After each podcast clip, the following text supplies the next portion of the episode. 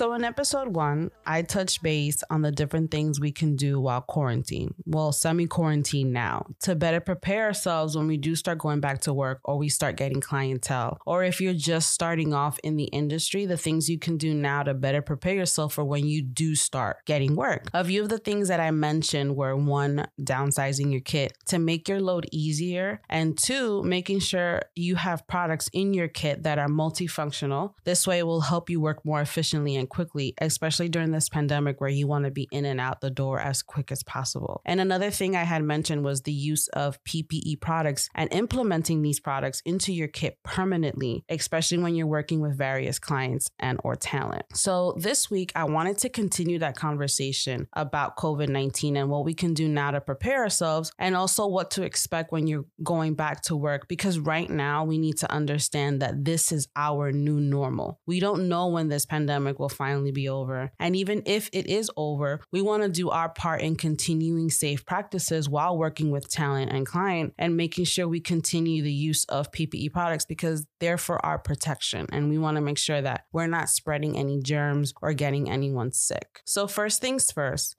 what to expect when you're walking into set or going to a client's current location to provide the services.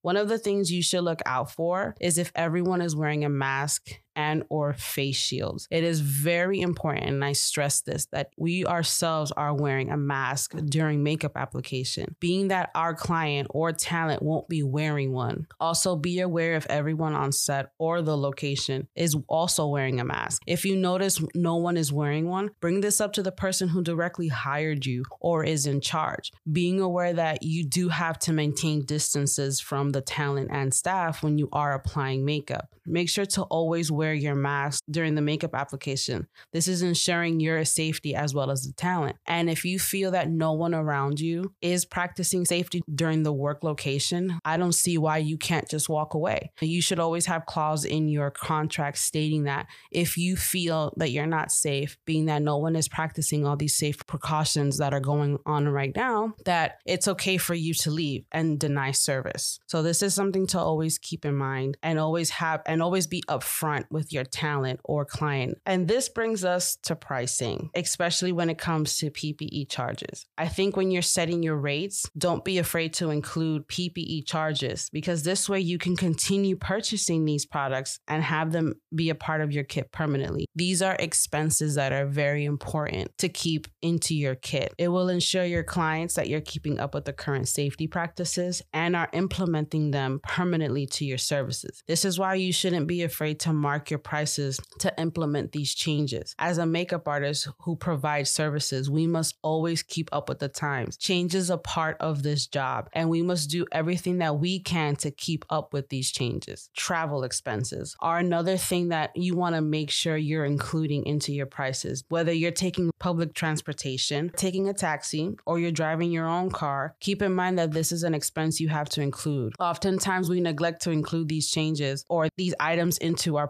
pricing out of fear we won't get clients. Don't be afraid to set the prices where you feel reflects your worth. Now, how do you figure out your worth? Your years of experience, the products and equipment that are in your kit, your clientele, and the quality of makeup application that you have. These are all the things that combined will let you determine where your prices should be. We provide a service to our clients and we need to make sure we're providing top of the line quality, which reflects our worth, which will explain why we market ourselves at the prices that we do.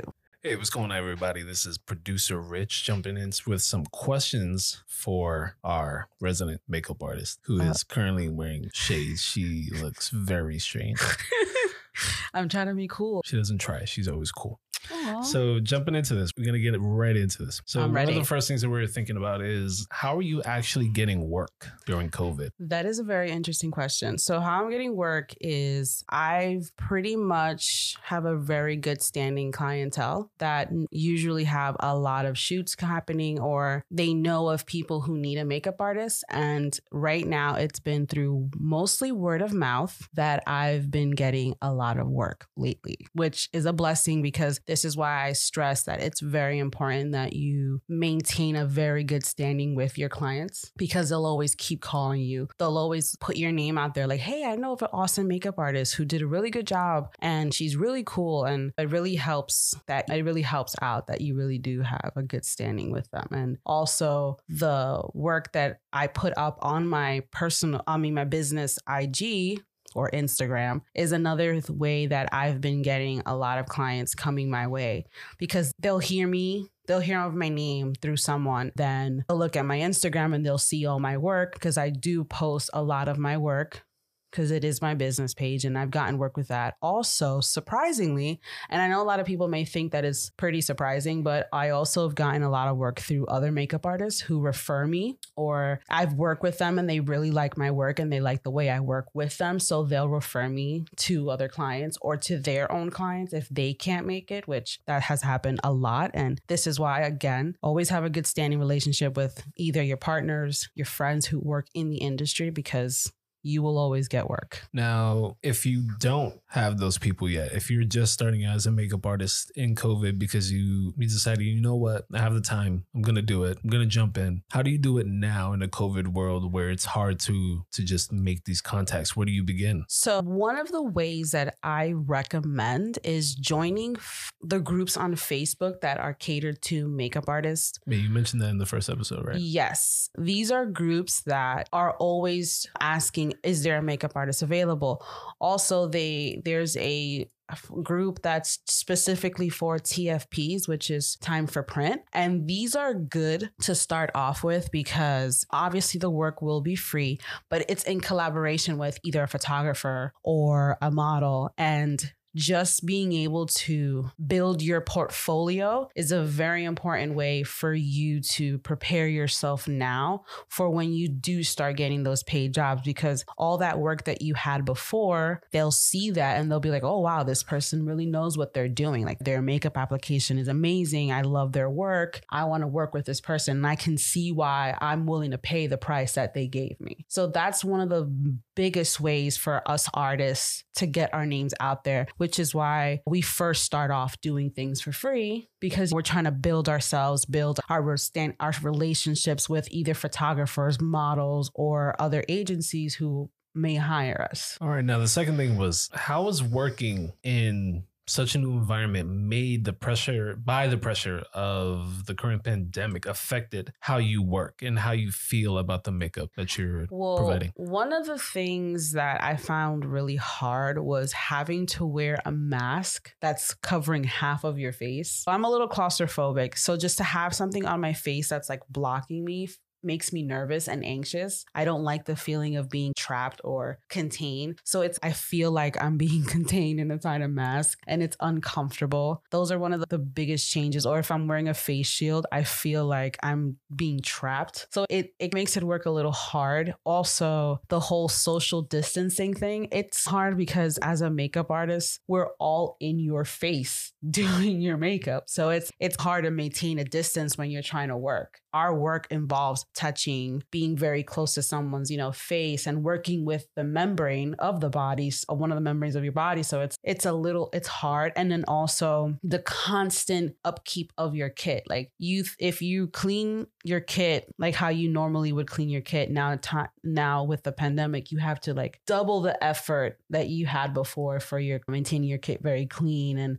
the upkeep of it. It it's time consuming, but it's something that you have to do. So it makes it a little harder when you're trying to sanitize your things in between every client because even though you're doing that already, but to have to do it more vigorously than you did before, it can take up time. You have to keep in mind that this is something that it's going to be a new normal and it's going to be hard to get adjusted, especially with people who have like years in the business and they've already had their own techniques, their, their little ways of doing things. So now I have to 30, 360 that and change completely, it'll take time to adjust, but it can be done. Now, are there any lessons or skills or workflows that you've learned because of the current pandemic that you are going to take with you after this is all said and done? One of the things that I am taking with me and continuing it is the use of masks. I think it's important, especially when you're working in close proximity to a client, especially when they're not wearing one. I feel like right now that's something I'm going to definitely keep permanent in my kit because I feel like, yeah, it does provide a level of safety and also it ensures your client that you're keep you're you're keeping aware of their safety and you care about their safety. So I feel like that's also it provides a comfort level to your client being that you're so close to them. Another of the things that I'm definitely keeping in mind is the upkeep of my kit. I of course I'm always cleaning my kit. Like I get OCD with my kit, but especially in between like clients, like being letting them know that I'm gonna take a certain amount of time in between them to make sure that my kit is completely cleaned out so that I can work with them, work with the next talent or then, you know, the next client. That's something that I'm definitely gonna keep with me and every makeup artist should keep with them. Now, have you noticed any bad habits that you've stopped or good habits that you've gained from working in a coronavirus ridden industry? Hmm, that is a very good question. I think one of the good things that came out of this is I realized that it's okay to turn someone down if I don't feel comfortable in the environment in terms of everyone's safety, and that I shouldn't be, and it boosted my confidence enough to the point where I'm not afraid to give a price, knowing that I'm risking myself going to this service or I'm doing everything I can to keep myself safe as well as the someone my my client safe. So I feel like it boosted my confidence even more that I am providing an up top of the line service to my clients and that I shouldn't be afraid to reflect that in my prices. Another thing that I really appreciate is the support that us makeup artists gave to each other, keeping in touch, shouting someone out, doing little teaching seminars for free on uh, you know Instagram and keeping connect with every artist and that relationship that you keep within like the industry it's really good to have because I've gained a lot of new friends in the makeup world because of it. We constantly we worked with each other before but it was always oh, okay all right bye see you the next time. Now it's more like we became a tight knit you know group because we always made sure hey are you okay? How are you doing? We constantly kept up with each other. We came like sisters so it's fun. You have someone you can talk to when you're feeling down or uninspired and that's one of the good things that came out of this. And also I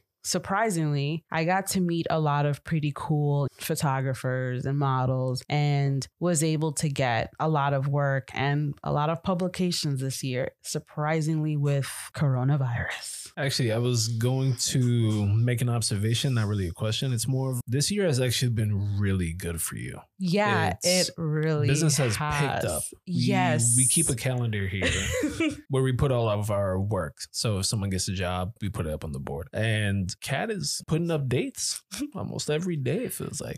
Yeah, it, it's funny because you would think that with the pandemic going on, there's not going to be work. Everything's going to be like, okay, there's nothing going on. And funny enough, I did a lot of collaborations within the first, like the first wave in March, starting from February all the way till like June. I had something every month going on, and I've gotten the most publication this year alone. And it's funny because all of them were just because of co- we were collaborating. We took advantage that we could only work in small groups. So it was like me, two models, the photographer, or me, mo- two models, and Rich, because as you guys know, Rich is a photographer himself, not only a producer. And we collaborated, and he also got a few publications as well this year. So that's also awesome. And I was able to have my best work come out of these collaborations. And the fact that I can see them published in a magazine just really helped me now when things are starting to pick up that my name has been dropped here and there and I've been getting work and I've been meeting new models and new creative directors and it's been really fortunate. It's so surreal because you feel like it's hard to celebrate with everything going going on and the, the people that we've lost along the way because of COVID. But it's also a bit, it's, I guess it's bittersweet, you can say, because with everything bad that's been happening, I feel like this year has been such a blessing because I've gotten all of these, these publications and I've been able to